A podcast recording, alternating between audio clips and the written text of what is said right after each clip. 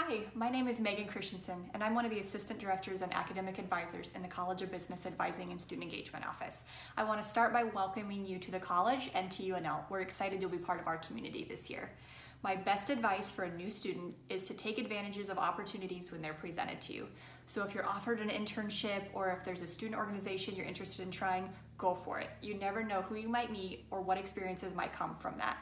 So feel free to give it a shot and see what happens.